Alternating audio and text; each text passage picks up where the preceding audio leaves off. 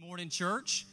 I hope everybody is doing well today. Uh, my name is Justin Abercrombie, and I serve as the student pastor here at Connection, which means I have the honor of serving and shepherding our middle school, or high school, and our college students.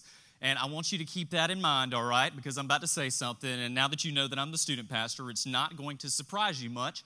But Given that Avengers Endgame came out this week, we're going to be looking at the endgame that we have in Christ. So I want you to turn in your Bibles to Revelation, all right? I'm kidding. That's not where we're going. But the Lord is Avenger. He is an Avenger. It says it in 1 Thessalonians. Hey, good morning again, church. I am so happy that you are here with us, with us today. I am honored uh, to be able to come and to share the word with you today. And uh, really, we are going to be in Ephesians chapter 4. So hopefully you have your Bibles with you. I want to ask you to go ahead and turn there with me. And we're going to read some scripture and pray in just a moment. But first, I want to tell you what we're talking about today. I want to go ahead and give you an idea of where we are going. And it really all comes down to this the church. Who are we? Today, I want to answer three questions for you. And the first one is Who are we as the church? Who really? What is God's design for the church? Who does He say that we are? The second thing is what are we called to do? Is what has God called us to do as the church? And if you haven't caught on just yet, the second one is completely dependent on the first. It is only when we truly understand who we are as the church, who God has called us to be, that we can understand what God has called us to do. Amen? And then the third question is this is what does that look like? Because you see, I don't know about you, but there are so many times that I hear things, I read it in Scripture, but then I need somebody, a discipler, to come alongside me, my brothers and sisters in Christ to come alongside me, and the Holy Spirit inside me to help me to discern what does this look like for me? How do I take this and walk it out each and every day? And that's my hope and prayer for us today is that we wouldn't just receive some information, but that we would be transformed and that we would live out what God has called us to live out. Amen? So, in Ephesians chapter 4, I want us to read just a couple of verses, stop and pray. And I want us to read starting in verse 32 and on through Ephesians 5, verse 2. And it says this Be kind to one another, tender hearted, forgiving one another as God in Christ forgave you. Therefore, be imitators of God as beloved children, and walk in love as Christ loved us and gave himself up for us, a fragrant, fragrant offering and sacrifice to God. Now, church, before we pray, I want to go ahead and just let you know that I pray today you would feel a little bit of holy discomfort. And so I'm going to ask you to step out of your comfort zone in just a little while, and that's going to start right now. And so, as awkward as this might be, I want you to turn, I want you to look at the people that are sitting beside you. You get a good look at them? And here's what I'm going to ask you to do whether you know those people or you don't, right now, I want us to stop and pray and ask God to prepare our hearts for receiving His word. But here's what I want to ask you to do too those people that you just looked at in this room, I want you to pray for them as well. That God would prepare their hearts to receive God's word as well. So do that in church. Would you pray with me? Father, we thank you so much for today. God, we thank you for the opportunity we have to gather together, Lord, as your body, a body of believers, the body of Christ, Lord, and lift high your name. God, I thank you for each and every person that you have gathered here in this room. And God, I know that you have a plan and purpose, Lord, that you have brought us together to be equipped to hear your word. And so, God, we thank you for your word. God, your word tells us, I'm reminded, Lord.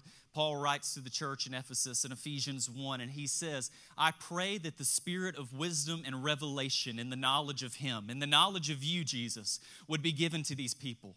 Well, God, I pray that exact same thing for each and every person in the room today, including myself. God, I pray that you would come, Lord. We know that you are here, that your spirit and your presence are here in this place. But God, I pray that you would break down any walls, any distractions, any barriers that we have set up between us and you. Lord, I'm reminded also in your word that it says that Jesus has removed any dividing wall of hostility. God, I pray that you would do the same for us today. Any distraction, Lord, that you would remove it out of the way so that we can focus on you and we can hear from you today. And God, we know that you want to speak to us. God, I pray that through your word and by the power of your spirit, God, that you would correct us when we need to be corrected. Lord, that you would encourage us where we need to be encouraged. And God, that you would show us who we truly are, who you have called us to be as the church. God, I pray for the believers in the room, the brothers and sisters in Christ, people who say that they are in Christ. God, I pray that you would grow us, Lord, that you would show us how to better walk in Jesus' way. God, and become more and more like Jesus every day and walk in the calling that you have given us as the church. And God, for non believers in the room, God, I thank you for those people whom you have drawn here today. And Lord, I pray, God, as we read your word, God, as we just experience this grace that you have given us in your word. God, that you would use your word and by the power of your spirit, that you would work in their hearts, God, that you would draw them to yourself, and that today would be this day of salvation for many in this place. God, that is our heart and that is our prayer. But God, we devote this time to you. Lord, I pray that you would prepare our hearts to hear from you and to better walk in your way. Lord, we give you this time. And Lord, we thank you for it. And above all, we thank you for your son, Jesus. And it's in his name we pray. And everyone said, Amen. Well, church, again, I told you we're going to be really looking at three questions Who are we as the church? What has God called us to do? And what does that look like? And so I want to start someplace, and I've got this whiteboard. Don't worry, it's just for doodles, okay? Uh, no, not really. All right? I want to write a couple of things on here, but I need your help, okay? And this might seem a little elementary, but it is going to be vital if we are going to understand who we are and what God has called us to do as the church. And so when you think of the word church, what does it mean? And I want to hear from you. Don't worry, you can talk in church, okay? I want to hear from you. What do you think of when you hear the word church? Or when you say the word church, what are you referring to? Any ideas? The body of Christ. Amen. That's getting right on into the meat of the message. Thank you. That's awesome. There it is. I just heard one. You know, when I think of the word church, and in studying for this, there are really four things that I, I, recognize that we are referring to when we say the word church. And this is going to be really important in understanding who we are. And the first one is a building. Right? So when you say, I am going to the church, you are referring to a building. That I am going to that brick and mortar place over there, that this is the building, the church building. This is one of the first things that we think of when we use the word church. The second one that I can think of is an event. But think about it. When you tell somebody that you are going to church on Sunday, then you are saying you are going to a Christian worship event, right? This is the second way that we think of and what we mean when we say the word church. The third one is institution. And what I mean when I say institution is an organization, right? That this is an organization with officers, with leaders, with employees, with paid staff, with budgets, with policies, right? So you would say, I paid my tithe, I donated to the church. Well, really, what you are saying is, I gave my money to a 501c3 nonprofit ministry organization, right? Anybody? Yes. That is what you mean, right? So, that is one of the biggest things that we mean when we say church is that we are referring to an institution and the people that are employed by that institution, right? And then the fourth one is what I heard earlier. And it is body slash community. And I want to really explain for you what I mean when I say body and the, what I mean when I say community, right? I want us to truly understand what that means for us to be the body of Christ. You see, when Paul says that we are the body of Christ, that is not simply a metaphor, right? What he is saying is that the church is a body of people, men, women, and children who live underneath the rule and reign of Jesus Christ as Lord and Savior. Amen? And this body's purpose, I'm going to jump ahead a little bit, is to extend the rule and reign of Jesus Christ over the entire face of the earth and fill this entire earth with his glory. Amen? This is also what we mean. But you see, here's the catch all four of these things mean church, but there's only one of them that's truly biblical. Which one is that? Four. And you see, that is extremely important. It may seem elementary, but it is important for us to understand who we are, who God says we are, how God has designed us to be. Because it is only when we understand who we are that we can truly step into and obey and do what God has called us to do, right? So we need to understand who we are. To take this a step further, you're already in Ephesians 4, but I want you to back up and let's read starting in verse 1.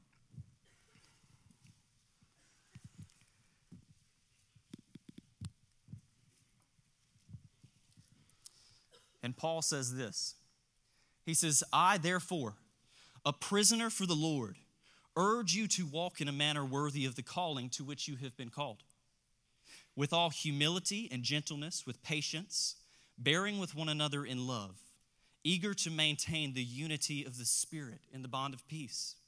There is one body and one Spirit, just as you were called to the one hope that belongs to your call one Lord, one faith, one baptism, one God and Father of all, who is over all and through all and in all. And I want you to stop there for a moment and see what Paul is saying. And he is talking about our unity. Think about it. Just looking around here in this room, thinking about the people that you turned to earlier and you were looking at them. Consider that each and every one of us have different backgrounds, different places that we come from, different ways to walk, different ways to talk, right? But there is one thing that brings us together and only one thing, and it is the blood of Jesus Christ. Amen? And Jesus has done that, church. Even if you're a non believer in the room, that this is a testament to the glory and the goodness and the grace of God that God can take a people who were walking in darkness and bring them into light because of the blood of his son. Amen? This is what God has done. And think about this because here's an also truth is that anytime that we get people together and we become a body and we become a community, there are going to be differences, right? There are going to be differences of opinion. There are going to be scuffles. There are going to be arguments. But here's what Paul is saying He says that even those, though those things may exist, this body cannot be ripped apart because God the Father, God the Son, and God the Spirit cannot be ripped apart. Amen? That in the same way that God is one and united in Himself, so also is His body. Incredible, right? He says that we have been unified by the power of the Spirit. One Spirit, one Lord, King Jesus Christ, and one Father. This is who unites us. And then in verse 7, he says this read along with me. He says, But grace was given to each one of us according to the measure of Christ's gift. Again, I want you to stop for just a moment and I want you to see what Paul is saying.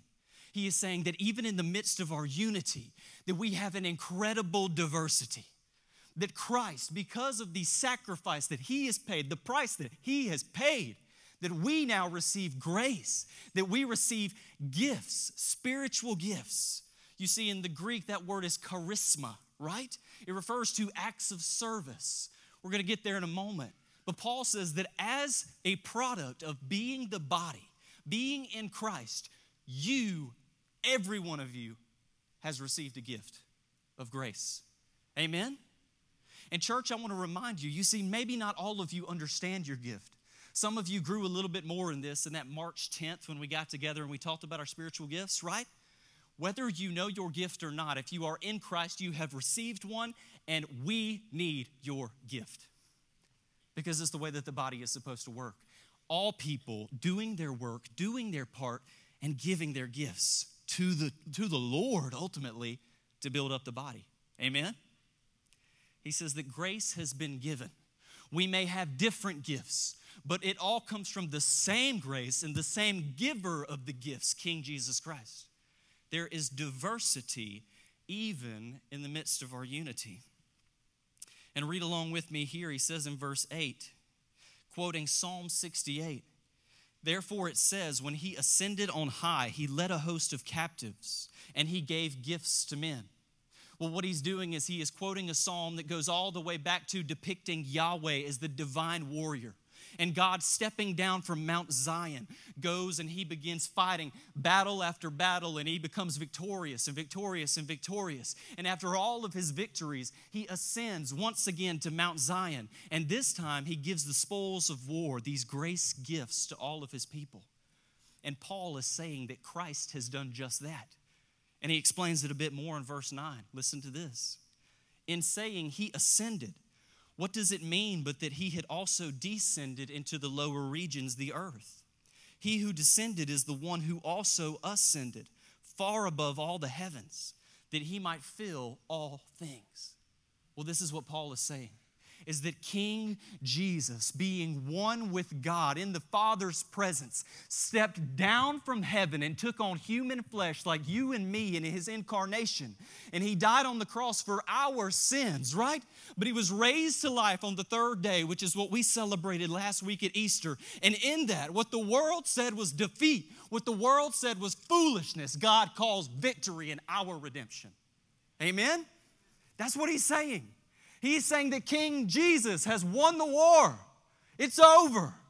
The battle must still be fought, but the war is over. The victory is His. And as a result of that victory, defeating every single power that could come against Him. Remember, Paul writes elsewhere in Colossians that there were rulers and principalities and authorities, but Jesus put them to open shame by nailing them to the cross. He is saying, King Jesus, the victory is His. And as a result of his victory, you and I are beneficiaries. We have been given grace gifts, each one of us, and we have been given them to build up the body. Amen? Incredible.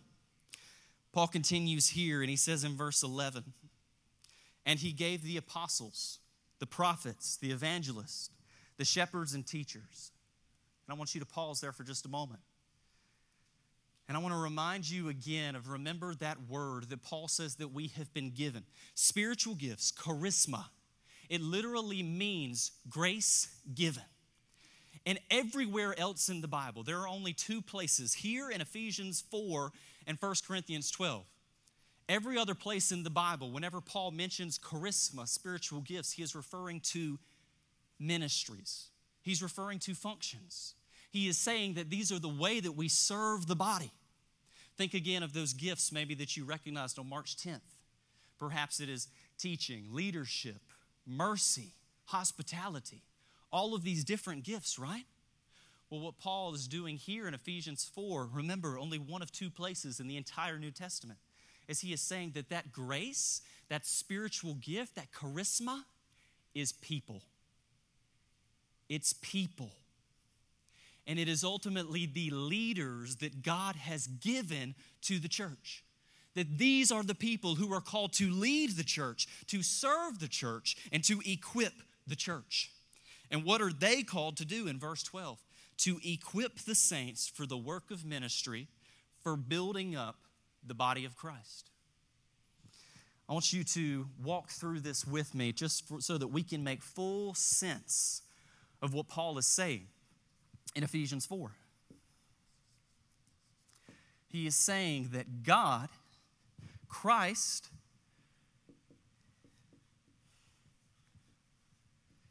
gives leaders. Those leaders are apostles, they are prophets, they are evangelists, they are shepherds, they are teachers. Don't worry, I'll make sure to move out of the way so you can see. And he gives these leaders, these leaders to the church. For what reason? To equip. Amen.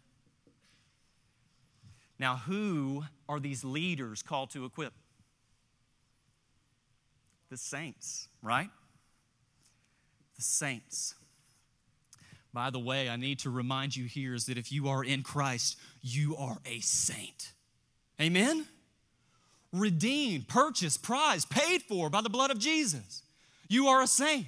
No longer a sinner who is walking in darkness. Remember Ephesians 2. You were walking in darkness, but God raised us up and made us alive with Christ, being rich in mercy because of his mercy.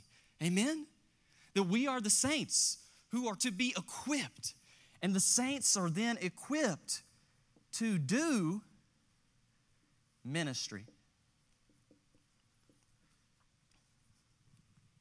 Now, when we get to this place, we have to stop because you see, we have another language challenge. In the same way that church can mean multiple things, and most times we get it wrong and we use the wrong thing, the wrong definition, ministry also can get construed, right? Misconstrued. Think about it. For example, when I say the word ministry, you think of what? Church work, right? But you see, that is not at all what Paul meant. I want you to remember again that Paul says that Jesus descended and ascended once again and gave gifts to his people. Why? So that Jesus could fill all things, so that his rule and his reign would extend over all of creation. He himself would fill all things, that he would receive the glory, the honor, praise that he is worthy of, right? To fill all things. What this means, what Paul has in mind for ministry, is not what we typically think, right? We typically think of it this way pastors do ministry, plumbers don't, right? Missionaries do ministry, electricians don't, right? Bible study leaders do ministry, daycare workers don't. That couldn't be the farthest thing from the truth. Amen. Ministry, allow me to properly define it for you, is any act of service that brings God glory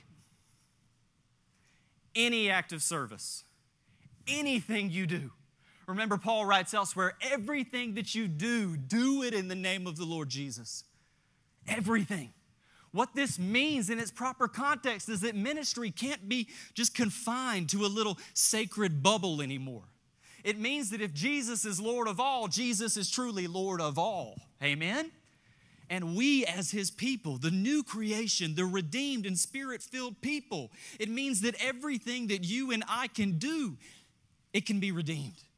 And we can use it to join Jesus in his work of making all things new. Amen? Ministry, take it out of the box. Here's what it means truly when we understand what Paul is saying. He's asking this question what does it look like then? How does Jesus extend his rule and reign over everything? What does it look like? Well, Paul says this this is what it looks like. Christ gives the church leaders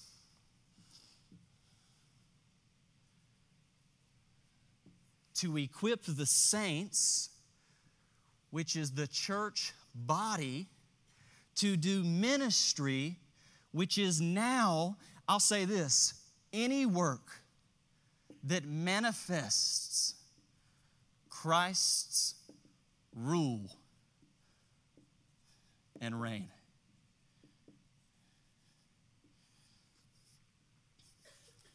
Remember, the first question was Who are we? This is who we are. And what are we called to do? To equip the saints. But you see, you and I will never truly understand that until we first understand who we are, who God says that we are. Remember, it all comes back to us being the body of Christ, being the community of people who live under the lordship of Jesus. But you see, what happens when we get it wrong, as we typically do, and what I realize is that instead of referring to the church as the body as a community of believers, when we say church, we typically mean institution. 501c3 nonprofit ministry organization. Here's what happens, however, when you and I define church as institution. And this is what we will and do affectionately call here at the church BS, broken system. I promise you, that's what it stands for. Broken system, all right?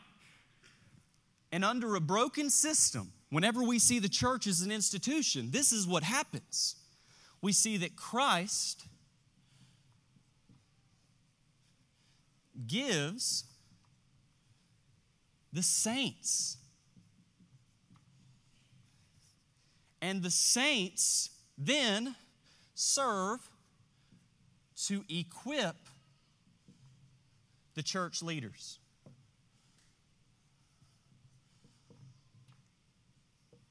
And the church leaders, the paid staff, are then paid to do what?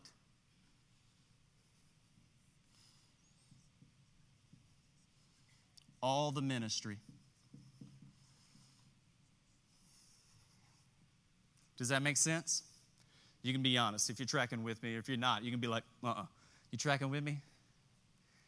This is what happens whenever we look at the church as an institution and not who God calls us to be. Instead of truly walking in the calling that God has given for us, we start walking in the broken system. But I want to show you what happens and why this leads to so much turmoil, so, so much indifference, so much burnout. Is because when Christ gives the saints, the saints then get elevated to a place where they're not supposed to immediately, and the saints become the leaders. We need to remind ourselves that God gives the church leaders as grace gifts to his church. But under the broken system, the saints become the leaders. What then becomes of the church leaders? They become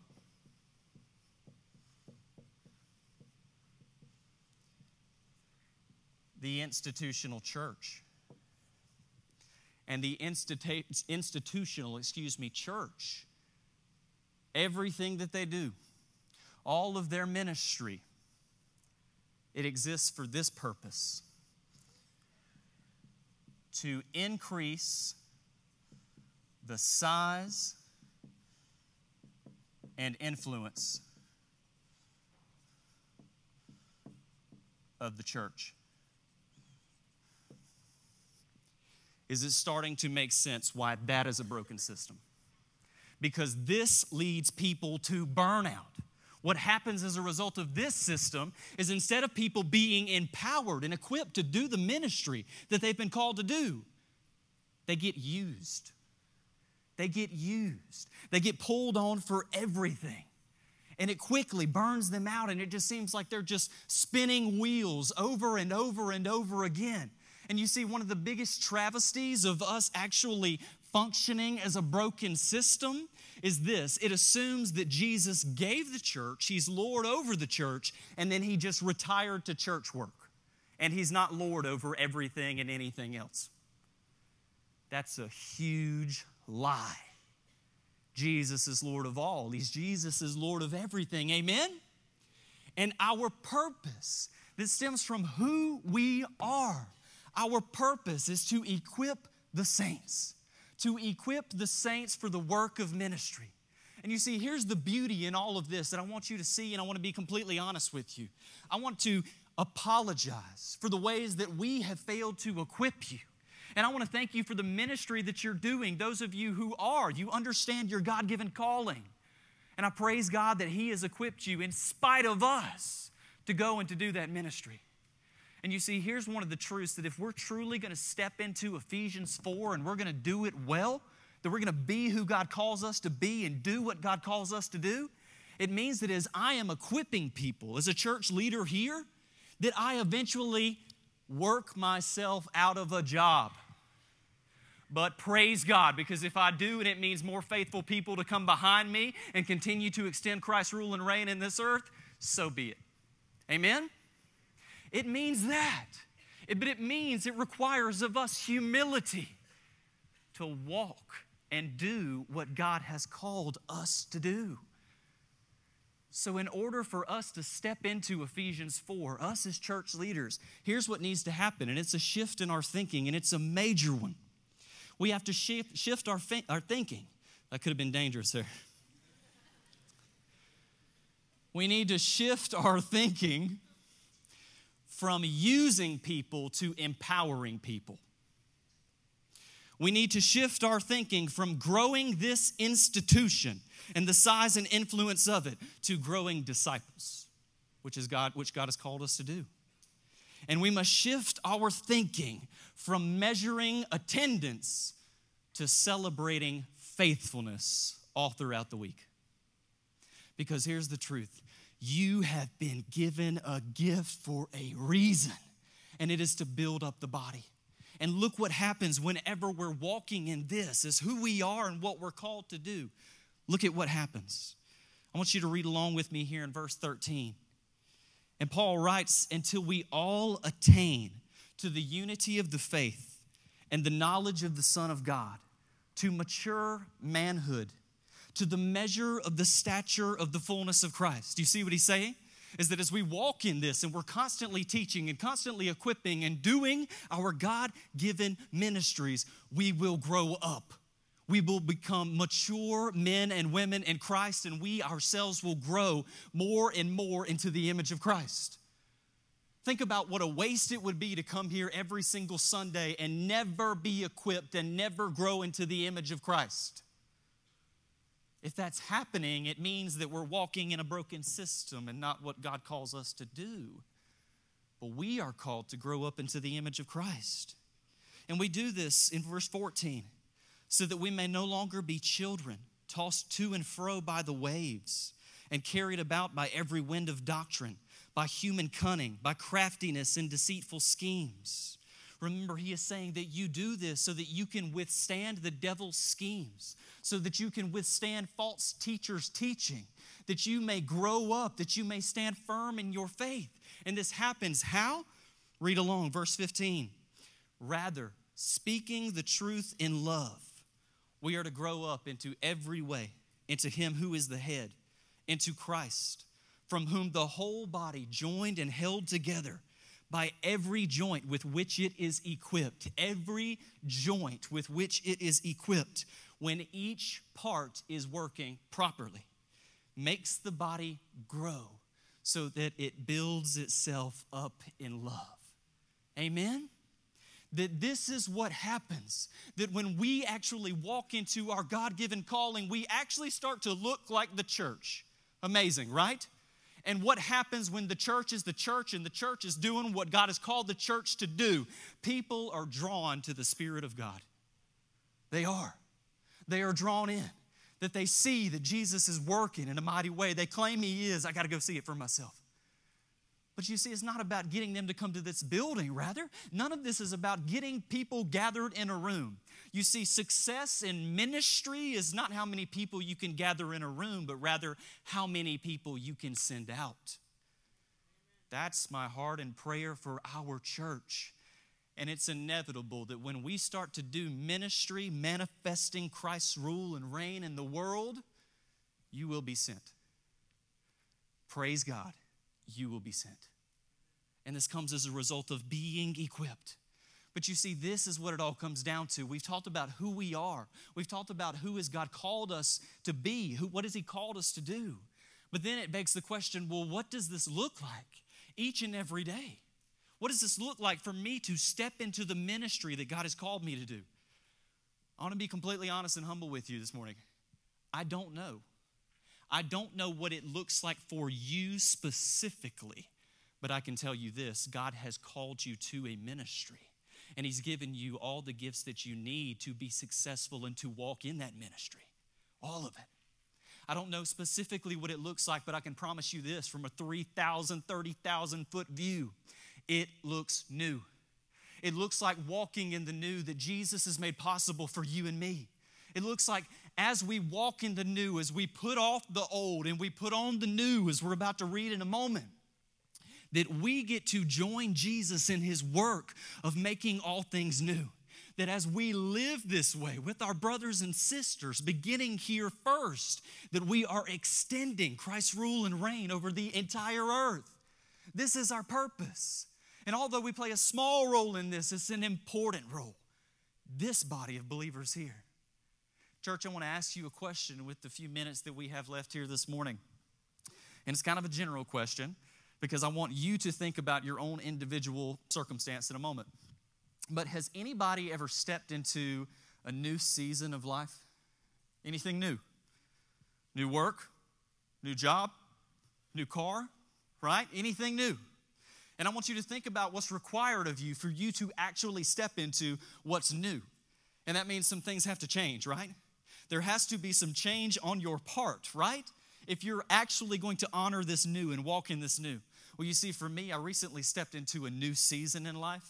I don't know if you realize this, but I got married last year in December, and it's awesome. It is awesome, and I have learned so much. So much, okay? Now, married men, I know you're like rolling your eyes. You're like, how long you been married? For five months. But trust me, you learn a lot, even in five months, right? You know, I, I, married in December my beautiful wife, Katie, who is here with her family, and it has just been absolutely amazing. But I can tell you this I learned very quickly some things were going to have to change for me, right? Some things were going to have to change, right?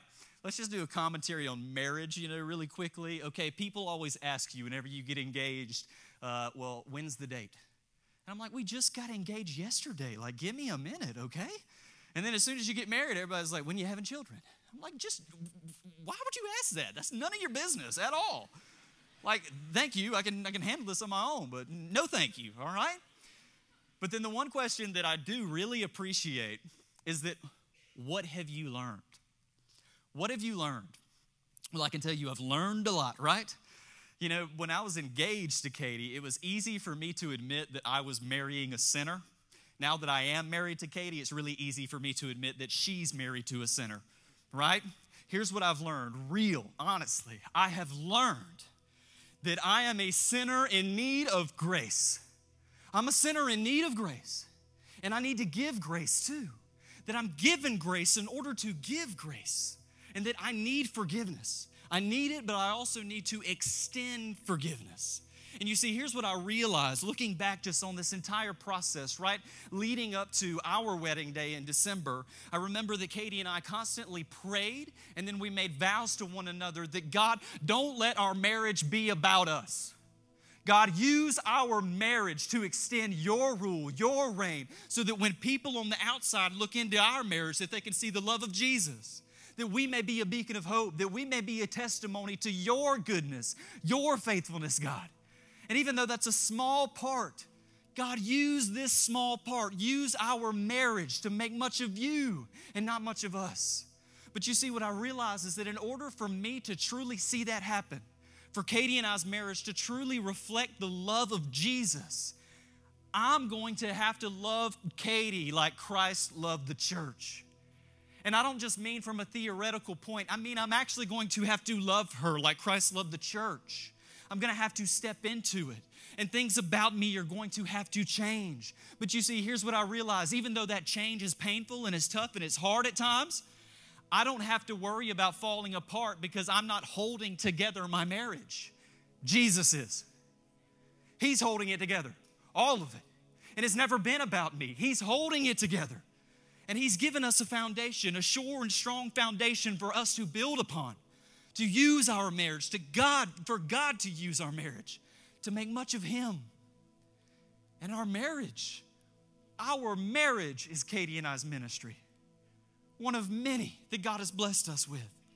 And you see, my heart and prayer is that you would leave this place more confident and equipped in spite of a failure of equipping. That you would ask God to equip you to better do the ministry that God has called you to do as the church. We all have a role in this. And you see, I don't know exactly what this looks like for you, but I can tell you this is what it includes. And I want you to read again with me here Ephesians chapter 4, starting in verse 32. And Paul writes, Be kind to one another. Be kind. Always look out for the best in others because you know yourself there is no good in you, but if you're in Christ, then Jesus died for you even when you were enemies with him. Be kind to one another, tender-hearted, be compassionate, and forgive one another as God in Christ forgave you. You see, it's very difficult for us to extend forgiveness to one another, right? But here's the truth we only have to forgive one sin at a time. Jesus forgave a lifetime of sins for you and me. Amen? And this is what compels us to extend the same forgiveness. And he says in Ephesians 5, therefore be imitators of God as beloved children and walk in love as Christ loved us and gave himself up for us, a fragrant offering and sacrifice to God. You see, you and I, you may not know what your ministry is, but I can tell you this it looks like being equipped by the gifts that God has given the church, and you yourself, after being equipped, stepping into the ministry, forgiving one another, loving one another as Christ loved us and set an example in laying his life down for us. You see, each and every one of us are called to a ministry. I pray that you're equipped to do that ministry and that you would walk in it as a result of today. Church, as we close here today, I want you to take another look around the room and I want you to look at those people that you looked at earlier. Yeah, you know those people that you just awkwardly looked at and didn't talk to them? Well, if you don't know them, I want you to introduce yourself to them. I want you to introduce yourself to them.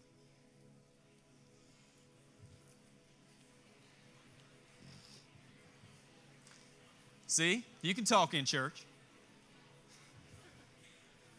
How are we supposed to speak the truth in love if we don't speak at all to one another, right? And, church, as we close in prayer, I want to remind you of this that each and every person that you just spoke to, they are either a part of the body of Christ or we hope and pray that they will soon become a part of the body of Christ. And if you are a part of the body of Christ or will become a part of the body of Christ, then you have a ministry that God has called you to do. Amen? You have a ministry. Each and every person that you just spoke to, that God has equipped them, that God has given them different gifts to go and to extend Christ's rule and reign over all the earth. What an incredible honor for us to come together as brothers and sisters and to pray for one another's ministries. As I pray, I want you to again uh, pray for the people that you prayed for at the beginning of this service. But you know what? Now you have a name. Now you have a brother and sister. Now you have somebody whom you know that God has given to you as the body of Christ. And they, just like you, have been called to do a ministry. Would you pray with me? Father, we thank you so much for today. God, I thank you for the way that your spirit is moving in this place. And God, I pray that you would continue to move. God, I pray, Lord, that we would just open our eyes, God, that you would continue to open the eyes of our hearts, Lord, to understand who we are, to understand what it is that you've called us to do as the church, and to understand what this looks like each and every day. God, I thank you for each and every person in this room. And Lord, I pray that you would just continue to move in our hearts. God, for the believers in the room, Lord, I pray that you would solidify, that you would show them, God, if you haven't already, the gifts that you have given them, the ways that they can contribute to this body. And God, that you would show them the ministries that you have called them to do as a result of the gifts that you have given them. God, would you just strengthen that in them and just give them everything that they need to step out, Lord, to extend your rule and reign over all this earth. And God, for un- unbelievers in the room, God, I pray that as they look and as they realize that there is someone beside them praying for them right now, that God, you would use that to compel them. Lord, to step forward at the end of this service, to come forward and say, I surrender my life to Jesus. I receive him as the Lord and Savior of my life. And today I am stepping into what God is calling me to do. God, thank you so much for the salvations we may see in this place today. God, as we leave this place, Lord, I pray that you would just remind us of everything, that you would keep all of these things on our hearts and minds, God, that you would remind us of who we are, what it is that you have called us to do, and Lord, how we go about doing that. Lord, we thank you for today once again. We thank you for these truths, and God, I thank you for the church. Lord, your hope for the world, the hope of the world, God, the spirit filled and redeemed people. God, I pray, Lord, as a church leader, that instead of trying to collect them, God, that I would equip them, that I would send them out, that we together as church leaders would do that and do what it is that you've called us to do. Lord, we love you and we pray all of this in Jesus' name. And everyone said, Amen. Church, have a great day, a good week, and we'll see you next week.